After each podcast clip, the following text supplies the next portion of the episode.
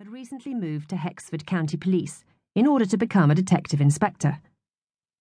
Following the discovery of a slice of melon meringue wedged in the corpse's throat, Skinner concluded that Lord Thornthwaite had choked to death. Lady Thornthwaite's story supported this conclusion. She claimed to have left the room during dessert to visit the lavatory, only to find, upon her return, her husband dead.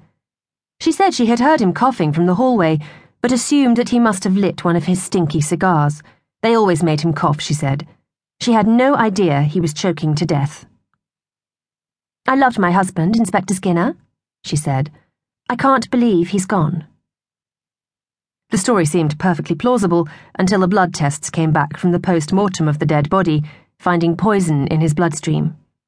Further tests revealed traces of the same poison on the dirty dishes upon which the caviar had been served as a starter.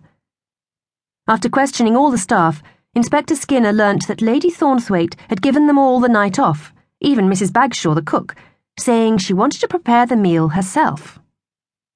When asked by the detective, Mr. Crutcher was forced to admit that she had access to all the ingredients that made up the poison that had killed Lord Thornthwaite.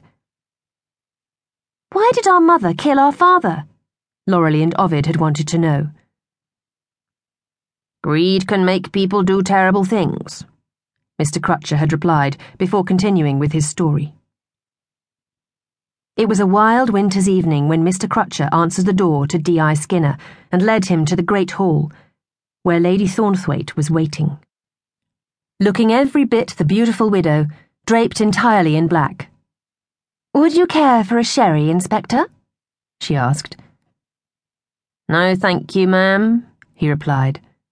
You don't mind if I do, do you? she said, pouring herself a glass of sweet sherry from the decanter.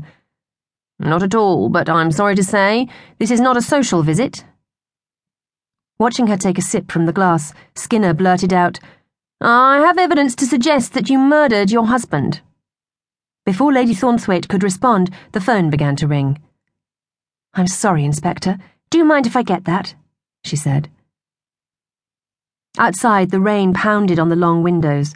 Forks of lightning cut across the dark grey sky, and thunder growled ominously, growing nearer each time. Looking back on it, Mr. Crutcher would reflect how Lady Thornthwaite had no idea she was about to utter her last words, or else she might have said something more profound.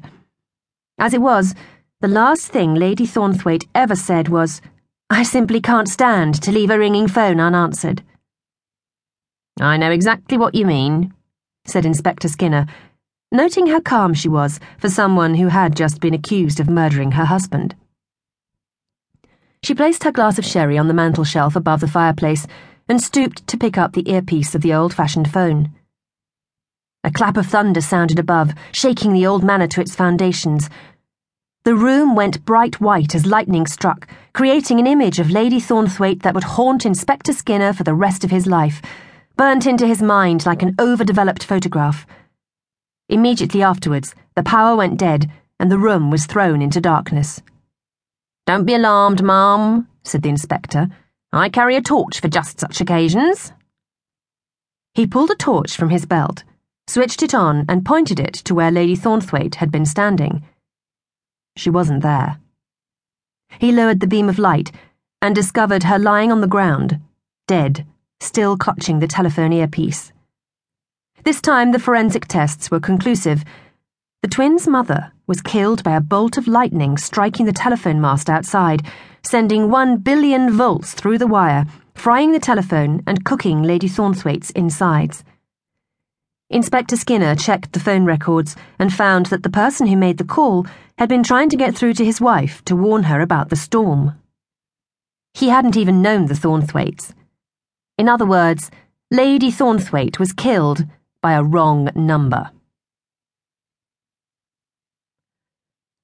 The Will The tragic deaths of Lord and Lady Thornthwaite were felt heavily in Thornthwaite Manor. Mr. Crutcher decreed that as a sign of respect, only black would be worn and the only music played would be sombre.